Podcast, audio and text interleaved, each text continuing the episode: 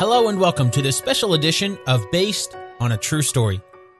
What's so special about it? Well, today isn't a normal episode.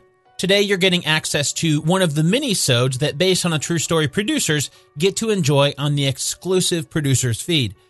These are released over there every other week or in between the fortnightly regular episodes you're used to hearing. Now, if you've never heard of a minisode before, there's one key difference between minisodes and the regular episodes.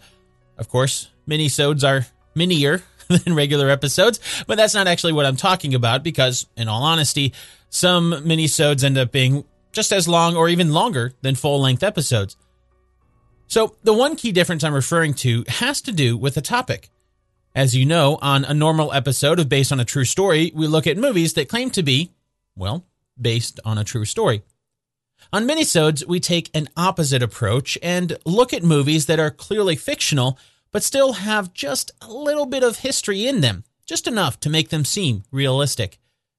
For example, we've looked at movies like Captain America, the First Avenger, to see how some of the things it depicts about World War II hold up. Or The Pirates of the Caribbean, and some of the real pirate code that the movie talks about. But that's not all. We've covered The Mummy, The Rocketeer, The Jungle Book, and even some movies that don't start with the, like Tomb Raider, Twister, and Christmas Vacation. All of those are released exclusively to the producer's feed, and that doesn't even include all the extra bonus episodes. Those are documents or things that I find while researching the regular episodes, like the two hours of bonus content in the form of the FBI report about Robert Hanssen, the story we covered in the episode about the movie Breach. Those are a little more sporadic as they happen when I uncover things during research, but they're released alongside the minisodes exclusively on the producer's feed. If you want to get instant access to all those and a lot more bonus content, along with any future bonus episodes and minisodes that are released, you can become a base on a true story producer for as little as, well, whatever you want. It's on a pay what you want model. You'll notice there's no ads on this podcast, although you could rightfully make the case that this is an ad right here. But there's no ads for mattresses, underwear, or audiobooks, and that's by choice. When you become a producer, every single penny you donate goes right back into paying for the numerous costs of the podcast so that I can keep it going and keep it ad free. The bonus content is just my little way of saying thank you. You can get instant access right now over at basedonatruestorypodcast.com slash support. Once again, that's based on a true story podcast.com slash support. Alrighty, with that explained, let's continue on with today's minisode. Now, if you haven't already seen the title of this minisode, let's see if you can guess what movie we'll be covering today with these facts. Number one, the two lead roles are played by actors Scott Weinger and Linda Larkin. Number two, the movie we're covering today was written and directed by the team who also wrote and directed Disney's Moana. That would be Ron Clements and John Musker. Number three, your last clue is that today's movie won two Oscars one for Best Original Score and another one for Best Original Song. Figured it out yet? I'm sure you have, but just in case those clues haven't rung a bell, You'll know exactly what movie it is when I say that Gilbert Gottfried voiced the parrot Iago and Robin Williams plays the big blue genie.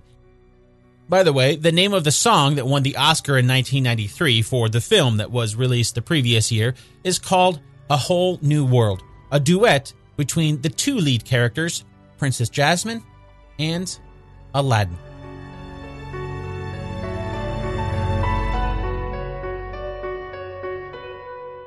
Let's kick off our look at the real history behind Disney's Aladdin by answering the most basic question overall Was Aladdin a real person? Well, the truth is, we don't know.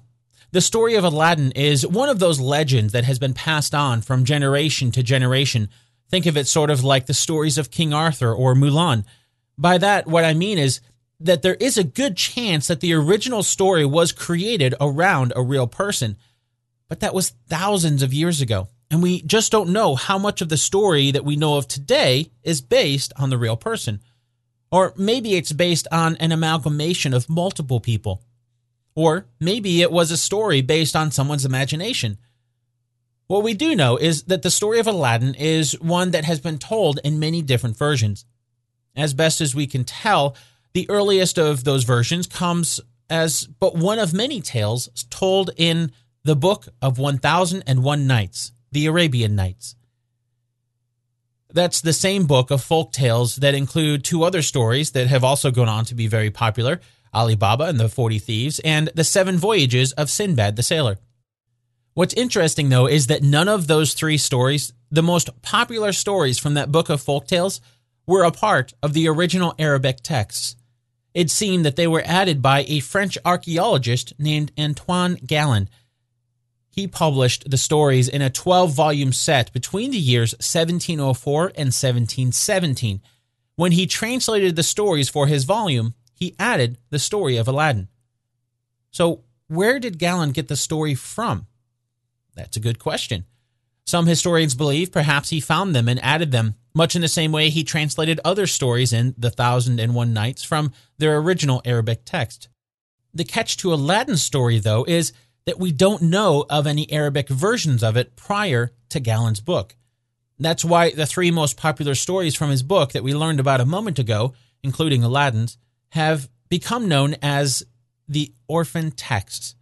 Some historians think perhaps he invented the tale of Aladdin to include in the book. So, I'm afraid, like many things in history, for now, we'll have to be all right with not knowing the answer for sure. What we do know is that after Galland's version of the story, there have been many others, including plenty of movies. Disney's version may be one of the most popular, but it wasn't the first. It wasn't even the first animated version of the tale. There was an animated film called The Adventures of Prince Ahmed that was based on the stories of Aladdin released in 1926. There was also an animated version from the Popeye cartoons in 1939, another animated version called 1001 Arabian Nights, released in 1959, and yet another animated version released in French in 1970, and then an animated version in Japan in 1982. But the story lives beyond just movies. There were books, pantomimes, theatrical plays, and many more versions of the tale. In English, probably the most popular version of these came into the picture in 1885 when Englishman Richard Burton translated Galland's book into English in a book he called The Book of the Thousand Nights and a Night. That's day night, not night as in the Knights of the Round Table. So that leads us to the next question to answer today. If Disney's version of Aladdin's story isn't the first, how different is that one from some of the others? Well, a lot. For one, Princess Jasmine was created for the Disney version. Although, to be fair, it's not like Aladdin doesn't have a love interest in the story. She's just not named Jasmine in any of them prior to Disney's version. In many versions of the story, she doesn't even have a name. She's simply the princess. In other versions of the story, she does have a name, and it's not Jasmine. It's Badr al Bador, which is Arabic for full moon of full moons. Now, if you're a fan of the movie, most certainly you're a fan of the great songs. After all, that's why it won so many awards for the music. What are your favorite songs? I think for me, it'd have to be the song the movie begins with, Arabian Nights. Of course, if that sounds familiar from what we've talked about so far, that title comes from the title of Antoine Galland's book that's called the Thousand and One Nights, and then in parentheses, Arabian Nights. Other than the Arabian Nights song from the movie, though, my next favorite would have to be One Jump Ahead. And that song also has some elements based on the folktale of Aladdin. You remember that song? I'll save you the singing, but we see Aladdin swinging from the streets with his friendly monkey, Abu, as the crowd sings to the tune Riff Raff, Street Rat, Scoundrel, Take That. That's something that could have come from the original tale. As the story goes, Aladdin was the son of a poor tailor and played in the streets all day long, so much so that his father grieved over his son's ways, leading to his death. Of course, that's not in the movie though, but then neither is Aladdin's mother, who plays more of an important role in the folktale. Speaking of which, probably the biggest difference between Disney's version of the story and the legend is the location of those streets Aladdin roamed. You see, they were not in the Middle East. Going back to the title of Galland's book, it's easy to see why, with a book called Arabian Nights and the title, it might contain stories of the Middle East. And it does. Just not Aladdin. The original story of Aladdin was set in China. And while there's nothing to the story to give specifics about his heritage, most historians agree that because of where it's set, Prince Aladdin was Chinese. That seems like a reasonable conclusion. You'll notice I said Prince Aladdin. That's a far cry from Street Rat. And that's because much of the original tale is set after Aladdin becomes the prince, not during his days living on the street. Now, if you're wondering how a child doing nothing with his life and living on the street could become the prince, well, that's where the genie comes into the picture. But at this point, I sort of get the sense that I'm pretty much explaining what the original story is like, and I think there's a better way to do this. Because the original story is an ancient folk tale, why not just share the original story itself? Well, as I mentioned before, there's many versions of the story from over the millennia, but I suppose we have to pick one of them. So this is one of the versions closest to the movie that I could find translated into English. This is the story of Aladdin and the Magic Lamp. There once lived a poor tailor who had a son called Aladdin, a careless, idle boy who would do nothing but play all day long in the streets with little idle boys like himself. This so grieved the father that he died. Yet, in spite of his mother's tears and prayers, Aladdin did not mend his ways. One day, when he was playing in the streets as usual, a stranger asked him his age and if he was not the son of Mustafa the tailor. I am, sir, replied Aladdin, but he died a long while ago. On this, the stranger, who was a famous African magician, fell on his neck and kissed him, saying, I am your uncle, and knew you from your likeness to my brother. Go to your mother and tell her I am coming. Aladdin ran home and told his mother of the newly found uncle. Indeed, child, she said, your father had a brother, but I always thought he was dead. However, she prepared supper and bade Aladdin seek his uncle, who came laden with wine and fruit. He fell down and kissed the place where Mustafa used to sit, bidding Aladdin's mother not to be surprised at not having seen him before, as he had been forty years out of the country. He then turned to Aladdin and asked him his trade, at which the boy hung his head, while his mother burst into tears. On learning that Aladdin was idle and would learn no trade, he offered to take a shop for him and stock it with merchandise.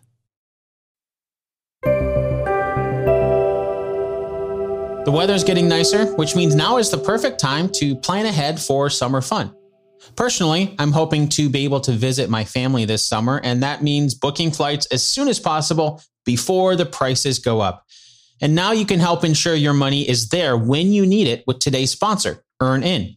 Just download the EarnIn app, verify your paycheck, and watch your earnings tick up as you work. Access up to $100 a day and up to $750 per pay period so you can start making your summer plans now. It's free and easy to get started. Download EarnIn today, spelled E A R N I N, in the Google Play or Apple App Store. When you download the EarnIn app, type in True Story under podcast when you sign up. It'll really help the show. True story under podcast. EarnIn is a financial technology company, not a bank, subject to your available earnings, daily max, pay period max, and location. See earnin.com slash TOS for details. Bank products are issued by Evolve Bank and Trust, member FDIC. Thanks, EarnIn.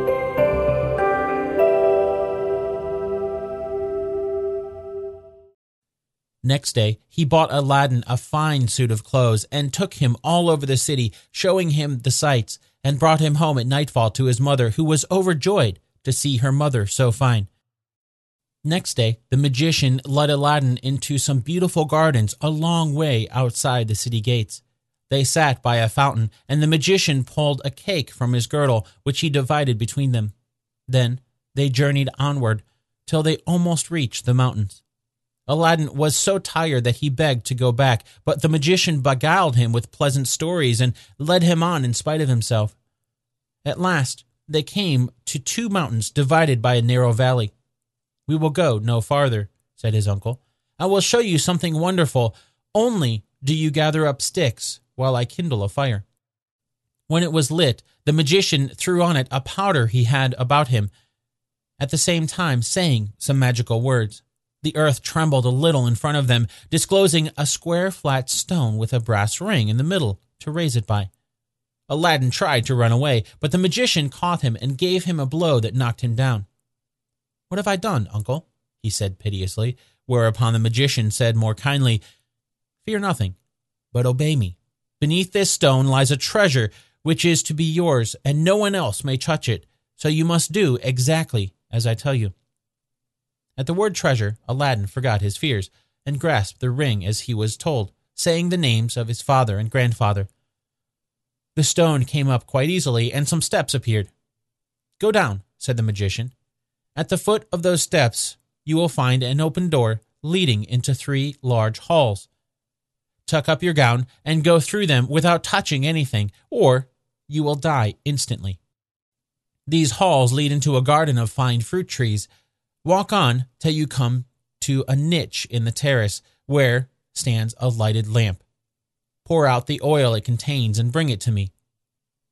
He drew a ring from his finger and gave it to Aladdin, bidding him prosper.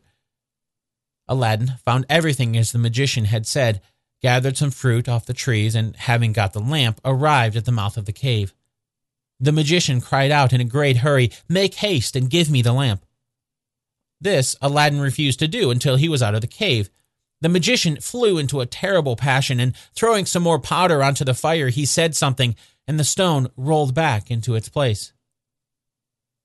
The man left the country, which plainly showed that he was no uncle of Aladdin's, but a cunning magician who had read in his magic books of a wonderful lamp which could make him the most powerful man in the world.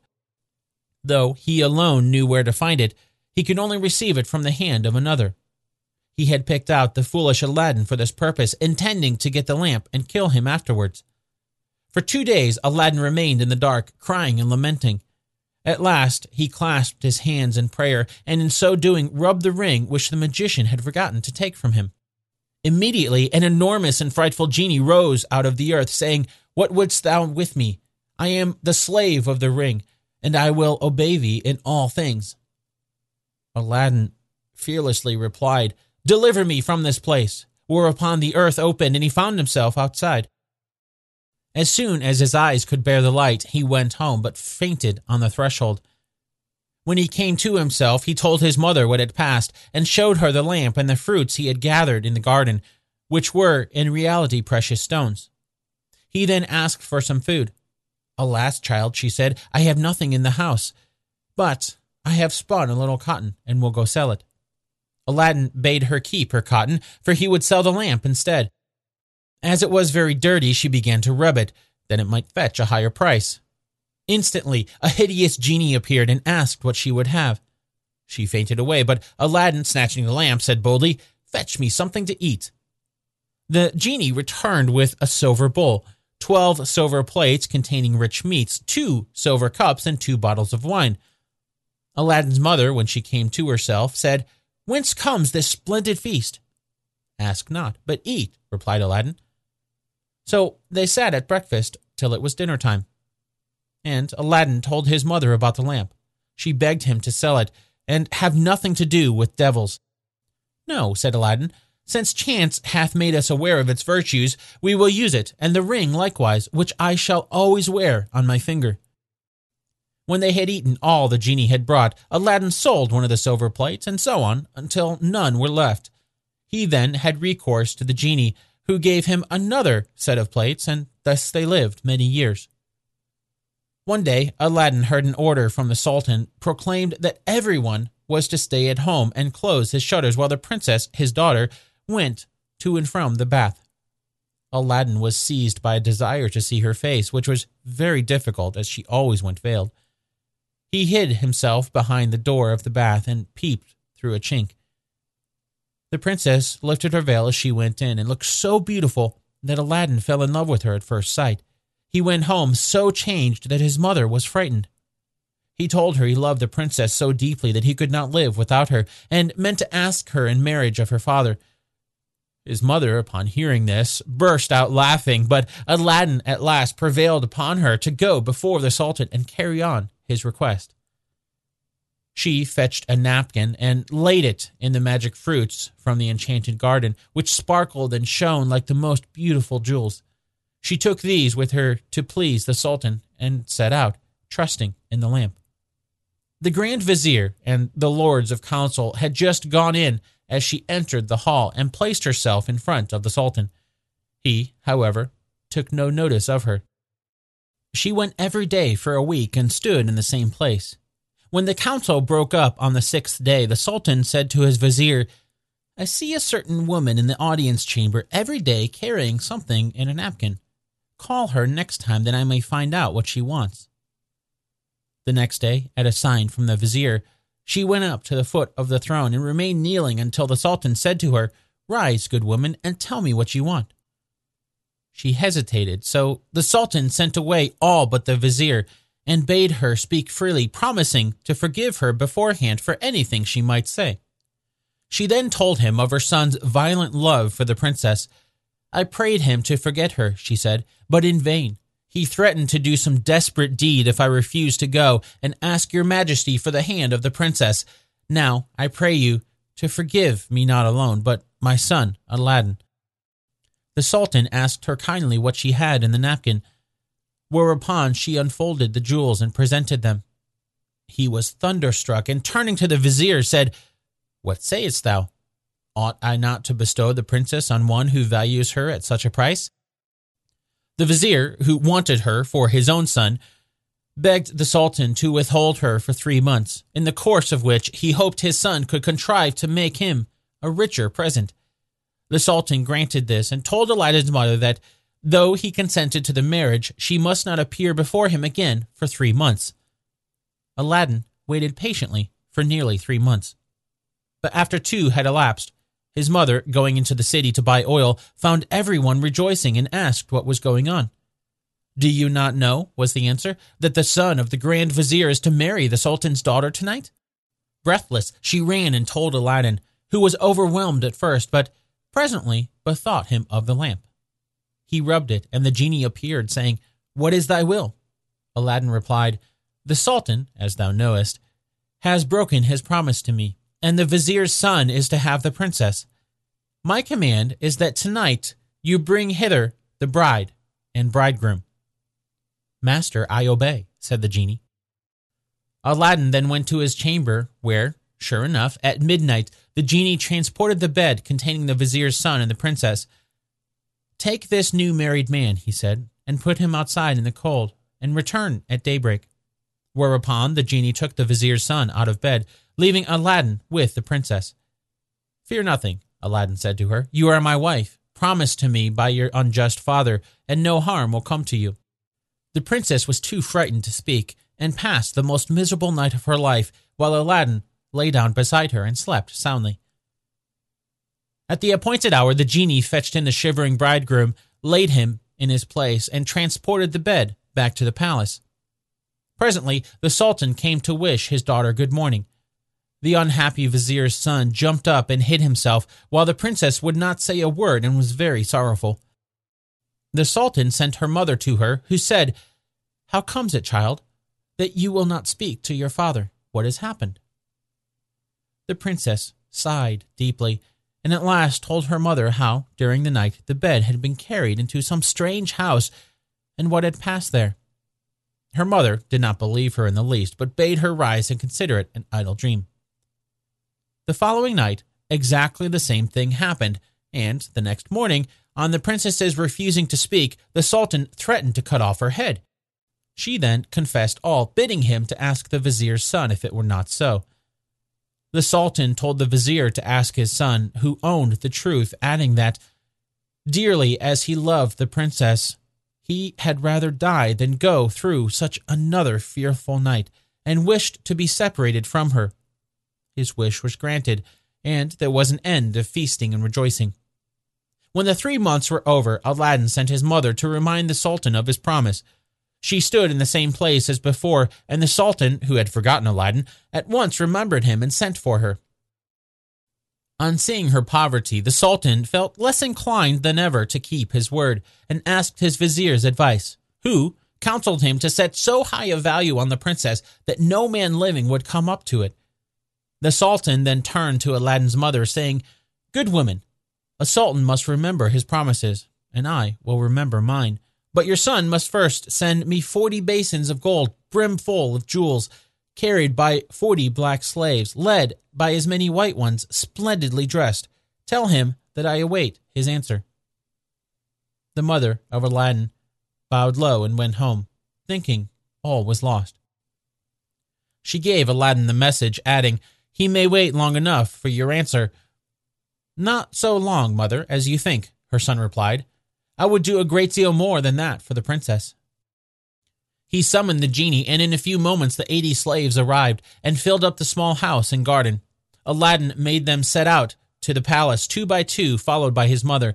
They were so richly dressed with such splendid jewels that everyone crowded to see them and the basins of gold they carried on their heads. They entered the palace and, after kneeling before the Sultan, stood in a half circle round the throne with their arms crossed, while Aladdin's mother presented them to the Sultan. He hesitated no longer, but said, Good woman, return and tell your son that I wait for him with open arms. She lost no time in telling Aladdin, bidding him make haste. But Aladdin first called the genie. I want a scented bath, he said, a richly embroidered habit, a horse surpassing the Sultan's, and twenty slaves to attend me. Besides this, six slaves beautifully dressed to wait on my mother, and lastly, ten thousand pieces of gold in ten purses. No sooner said than done. Aladdin mounted his horse and passed through the streets, the slaves strewing gold as they went. Those who had played with him in his childhood knew him not. He had grown so handsome. When the Sultan saw him, he came down from his throne, embraced him, and led him into a hall where a feast was spread, intending to marry him to the princess that very day. But Aladdin refused, saying, I must build a palace fit for her, and took his leave. Once home, he said to the genie, Build me a palace of the finest marble, set with jasper, agate, and other precious stones. In the middle, you shall build me a large hall with a dome, its four walls of massy gold and silver each side having six windows, whose lattices, all except one, which is to be left unfinished, must be set with diamonds and rubies.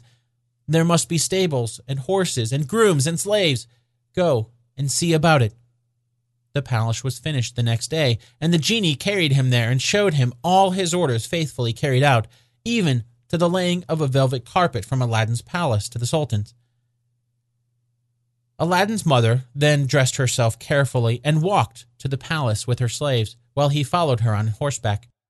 The Sultan sent musicians with trumpets and cymbals to meet them, so that the air resounded with music and cheers. She was taken to the princess, who saluted her and treated her with great honor. At night, the princess said goodbye to her father and set out on the carpet for Aladdin's palace, with his mother at her side, and followed by the hundred slaves. She was charmed at the sight of Aladdin, who ran to receive her. Princess, he said, blame your beauty for my boldness if I have displeased you. She told him that, having seen him, she willingly obeyed her father in this matter. After the wedding had taken place, Aladdin led her into the hall where a feast was spread, and she supped with him, after which they danced till midnight. Next day, Aladdin invited the Sultan to see the palace. On entering the hall with the four and twenty windows with their rubies, diamonds, and emeralds, he cried, It is a world's wonder. There is only one thing that surprises me. Was it by accident that one window was left unfinished? No, sir, by design, returned Aladdin. I wished your majesty to have the glory of finishing off this palace. The Sultan was pleased and sent for the best jewelers in the city. He showed them the unfinished window and bade them fitted up like the others. Sir, replied their spokesman, we cannot find enough jewels. The Sultan had his own fetched, which they soon used, but to no purpose, for in a month's time the work was not half done. Aladdin, knowing that their task was in vain, bade them undo their work and carry the jewels back, and the genie finished the window at his command. The Sultan was surprised to receive his jewels again and visited Aladdin, who showed him the window finished. The Sultan embraced him, the envious vizier meanwhile hinting that it was the work of enchantment. Aladdin had won the hearts of the people by his gentle bearing. He was made captain of the Sultan's armies and won several battles for him, but remained as courteous as ever, and lived thus in peace and content for several years. But far away, in Africa, the magician remembered Aladdin, and by his magic arts discovered that Aladdin, instead of perishing miserably in the cave, had escaped and married a princess with whom he was living in great honor and wealth. He knew that the poor tailor's son could only have accomplished this by means of the lamp, and traveled night and day till he reached the capital of China, bent on Aladdin's ruin. As he passed through the town, he heard people talking everywhere about a marvelous palace. Forgive my ignorance, he asked, but what is the palace you speak of? Have you not heard of Prince Aladdin's palace? was the reply. The greatest wonder in the world. I will direct you if you have a mind to see it. The magician thanked him who spoke, and having seen the palace, knew that it was raised by the genie of the lamp, and became half mad with rage. He determined to get a hold of the lamp and again plunge Aladdin into the deepest poverty. Unluckily, Aladdin had gone a hunting for eight days, which gave the magician plenty of time. He bought a dozen lamps, put them into a basket, and went to the palace crying, New lamps for old, followed by a jeering crowd.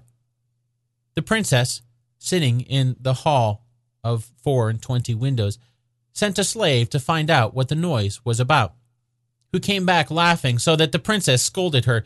Madam, replied the slave, who can help laughing to see an old fool offering to exchange fine new lamps for old ones? Another slave, hearing this, said, There is an old one on the cornice there which he can have. Now, this was the magic lamp which Aladdin had left there as he could not take it out hunting with him. The princess, not knowing its value, laughingly bade the slaves take it and make the exchange. She went and said to the magician, Give me a new lamp for this. He snatched it and bade the slave take her choice amid the jeers of the crowd. Little he cared, but left off crying his lamps and went out the city gates to a lonely place where he remained till nightfall, when he pulled out the lamp and rubbed it. The genie appeared, and at the magician's command carried him, together with the palace and the princess in it, to a lonely place in Africa. The next morning, the Sultan looked out the window toward Aladdin's palace and rubbed his eyes, for it was gone. He sent for the vizier and asked what had become of the palace. The vizier looked out too and was lost in astonishment. He again put it down to enchantment, and this time the Sultan believed him and sent thirty men on horseback to fetch Aladdin back in chains. They met him riding home, bound him, and forced him to go with them on foot. The people, however, who loved him, followed, armed, to see that he came to no harm. He was carried before the Sultan, who ordered the executioner to cut off his head. The executioner made Aladdin kneel down, bandaged his eyes, and raised his scimitar to strike. At that instant, the vizier, who saw that the crowd had forced their way into the courtyard and were scaling the walls to rescue Aladdin, called to the executioner to stay his hand. The people, indeed, looked so threatening that the Sultan gave way and ordered Aladdin to be unbound and pardoned him in the sight of the crowd. Aladdin now begged to know what he had done. False wretch, said the Sultan, come hither, and showed him from the window the place where his palace had stood. Aladdin was so amazed he could not say a word. Where is your palace and my daughter? demanded the Sultan. For the first I am not so deeply concerned, but my daughter I must have, and you must find her, or lose your head. Aladdin begged for forty days in which to find her, promising, if he failed, to return to suffer death at the Sultan's pleasure. His prayer was granted, and he went forth sadly from the Sultan's presence. For three days he wandered about like a madman, asking everyone what had become of his palace, but they only laughed and pitied him. He came to the banks of a river and knelt down to say his prayers before throwing himself in. In doing so, he rubbed the ring he still wore. The genie he had seen in the cave appeared and asked his will. Save my life, genie, said Aladdin, and bring my palace back. That is not in my power, said the genie. I am only the slave of the ring. You must ask him of the lamp. Even so, said Aladdin, but thou canst take me to the palace and set me down under my dear wife's window. He at once found himself in Africa under the window of the princess and fell asleep out of sheer weariness. He was awakened by the singing of the birds, and his heart was lighter. he saw plainly that all his misfortunes were owing to the loss of the lamp, and vainly wondered who had robbed him of it. That morning, the princess rose earlier than she had done since she had been carried into Africa by the magician, whose company she was forced to endure once a day. She, however, treated him so harshly that he dared not live there altogether. As she was dressing, one of her women looked out and saw Aladdin. The princess ran and opened the window, and at the noise she made, Aladdin looked up. She called to him to come to her, and great was the joy of these lovers at seeing each other again. After he had kissed her, Aladdin said, I beg of you, princess, in God's name, before we speak of anything else, for your own sake and mine, tell me what has become of an old lamp I left on the cornice in the hall of four and twenty windows when I went a hunting. Alas, she said, I am the innocent cause of our sorrows, and told him of the exchange of the lamp. Now I know, cried Aladdin, that we have to thank the African magician for this. Where is the lamp? He carries it about with him, said the princess. I know, for he pulled it out of his breast to show me. He wishes me to break my faith with you and marry him, saying that you were beheaded by my father's command. He is forever speaking ill of you, and I only reply by my tears. If I persist, I doubt not but he will use violence. Aladdin comforted her and left her for a while. He changed clothes with the first person he met with in town, and, having bought a certain powder, returned to the princess, who let him in by a little side door. Put on your most beautiful dress, he said to her, and receive the magician with smiles, leading him to believe that you had forgotten me. Invite him to sup with you, and say you wish to taste the wine of his country. He will go for some, and while he was gone, I will tell you what to do. She listened carefully to Aladdin, and when he left her, arrayed herself gaily for the first time since she left China. She put on a girdle and headdress of diamonds, and seeing in the glass that she was more beautiful than ever, received the magician, saying, to his great amazement, I have made up my mind that Aladdin is dead, and that all my tears will not bring him back to me. So I am resolved to mourn no more, and have therefore invited you to sup with me. But I am tired of the wines of China, and would fain taste those of Africa. The magician flew to his cellar, and the princess put the powder Aladdin had given her in her cup. When he returned, she asked him to drink her health in the wine of Africa, handing him her cup in exchange for his, as a sign she was reconciled to him. Before drinking, the magician made her a speech in praise of her beauty, but the princess cut him short, saying, Let us drink first, and ye shall say what you will afterwards. She set her cup to her lips and kept it there, while the magician drained his to the dregs, and fell back, lifeless. The princess then opened the door to Aladdin and flung her arms around his neck. But Aladdin went to the dead magician, took the lamp out of his vest, and bade the genie carry the palace and all in it back to China. This was done, and the princess in her chamber felt only two little shocks and little thought she was home again. The sultan, who was sitting in his closet, mourning for the loss of his daughter, happened to look up and rubbed his eyes, for there stood the palace as before. He hastened thither and Aladdin received him in the hall of four and twenty windows with the princess at his side. Aladdin told him what had happened and showed him the dead body of the magician that he might believe. A ten days' feast was proclaimed, and it seemed as if Aladdin might now live the rest of his life in peace. But it was not meant to be. The African magician had a younger brother, who was, if possible, more wicked and more cunning than himself. He traveled to China to avenge his brother's death and went to visit a pious woman called Fatima, thinking she might be of use to him. He entered her cell and clapped a dagger to her breast, telling her to rise and do his bidding on pain of death. He changed clothes with her, colored his face like hers, put on her veil, and murdered her, that she might tell no tales. Then he went towards the palace of Aladdin, and all the people, thinking he was a holy woman, gathered round him kissing his hands, begging his blessing. When he got to the palace, there was such a noise going on round him that the princess bade her slave look out the window and ask what was the matter. The slave said it was the holy woman curing people by her touch of their ailments, whereupon the princess, who had long desired to see Fatima, sent for her. On coming to the princess, the magician offered up a prayer for her health and prosperity. When he had done, the princess made him sit by her and begged him to stay with her always. The false Fatima, who wished for nothing better, consented, but kept his veil down for fear of discovery. The princess showed him the hall and asked what he thought of it. It is truly beautiful, said the false Fatima, but my mind wants one thing. And what is that? said the princess. If only a roc's egg, replied he, were hung up from the middle of this dome, it would be the wonder of the world. After this, the princess could think of nothing but the roc's egg, and when Aladdin returned from hunting, he found her in a very ill humor.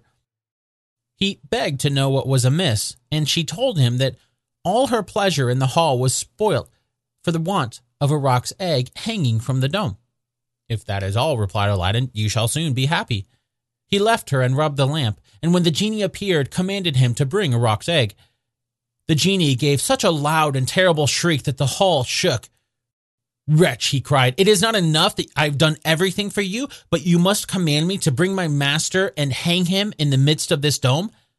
You and your wife and your palace deserve to be burnt to ashes, but that this request does not come from you, but from the brother of the African magician, whom you destroyed.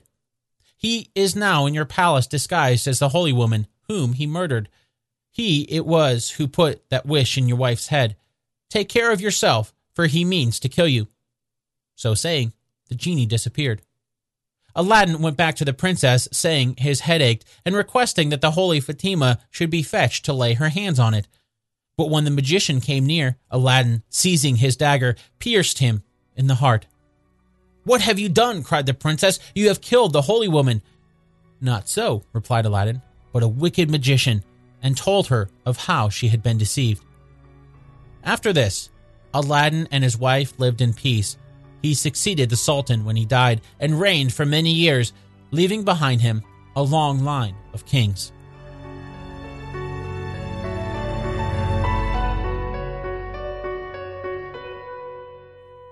Thanks for listening to this mini-sode about the movie Aladdin. Now, before we wrap things up today, I thought it'd be fun to look at some quick trivia facts about the classic Disney film. Earlier in the episode, I mentioned that Linda Larkin voiced one of the main characters, Princess Jasmine. While it's true, Linda didn't sing any of Princess Jasmine's song. She only did the voice acting. It was the amazingly talented Lea Salonga who sang Princess Jasmine's songs. Lea was also the singing voice for another Disney movie that we've covered here on Based on a True Story, 1998's Mulan. While we're talking about songs, Disney got in trouble for one of their songs from the American Arab Anti Discrimination Committee or the AAADC. They took offense to the Arabian Nights song I was referring to before, the first song in the movie. When the movie was released to theaters in 1992, the lyrics for the song were Oh, I come from a land from a faraway place where the caravan camels roam, where they cut off your ear if they don't like your face. It's barbaric, but hey, it's home. The AAADC complained about the brutality implied in the lyrics. So, when the movie was released to video after its run in theater, Disney changed the lyrics to Oh, I come from a land from a faraway place where the caravan camels roam, where it's flat and immense and the heat is intense. It's barbaric, but hey, it's home. After the change, the AAADC still didn't like that they kept the barbaric line in there, but Disney insisted it was in reference to the heat. Legendary animator Glen Keane was the animation supervisor on Aladdin. Everyone knows how important Disney's princesses are, and under his keen eye, Glen wanted the character of Aladdin to show why the princesses fell in love with Disney's princess up until Aladdin, most of the princes had just been there. Not really much character to them other than just being the love interest of the princess. They wanted that to change with Aladdin. Speaking of characters, Eric Goldberg was the animation supervisor for Robin Williams' character, Genie. When co directors Ron Clements and John Musker approached Eric on how he should animate the big blue character, they told him that they really wanted to get Robin Williams to be the voice of the character, but he hadn't agreed to do it yet.